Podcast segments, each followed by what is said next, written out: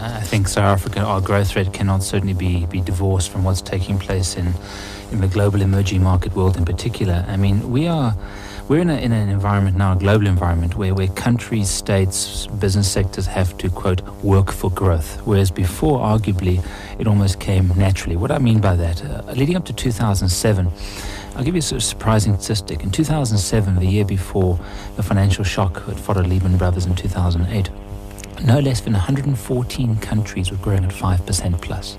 Only three countries globally, it was Fiji, the DRC and Zimbabwe, were not growing in 2007. So 114 countries, 5% plus. It was because of high liquidity, global liquidity. It was about, you know, uh, the China price bringing deflation, so high growth, low, infl- low inflation and also confidence. We had a dip in 2008, 2009, 2010, obviously, but subsequent to that, we've also seen almost artificial growth in emerging markets, very buoyant growth, like the Brazil, Russia, India, South Africa, China. China is somewhat different. Indonesia, Turkey, and the like. But this has been driven by Fed policy, US Federal Reserve, putting money into the system to tune $85 billion a month into bonds, into equities, driving up growth as well.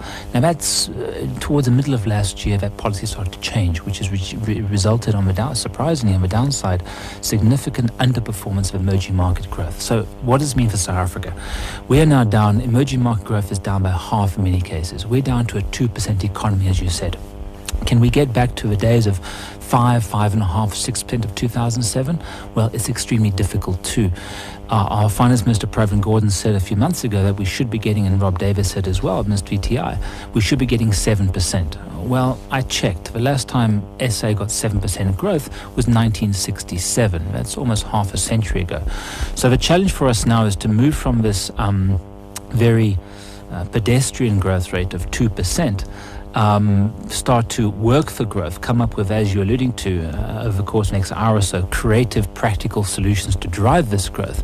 Because without it, I'm afraid 2% will not be solving any uh, socio-economic challenges that our country most desperately faces.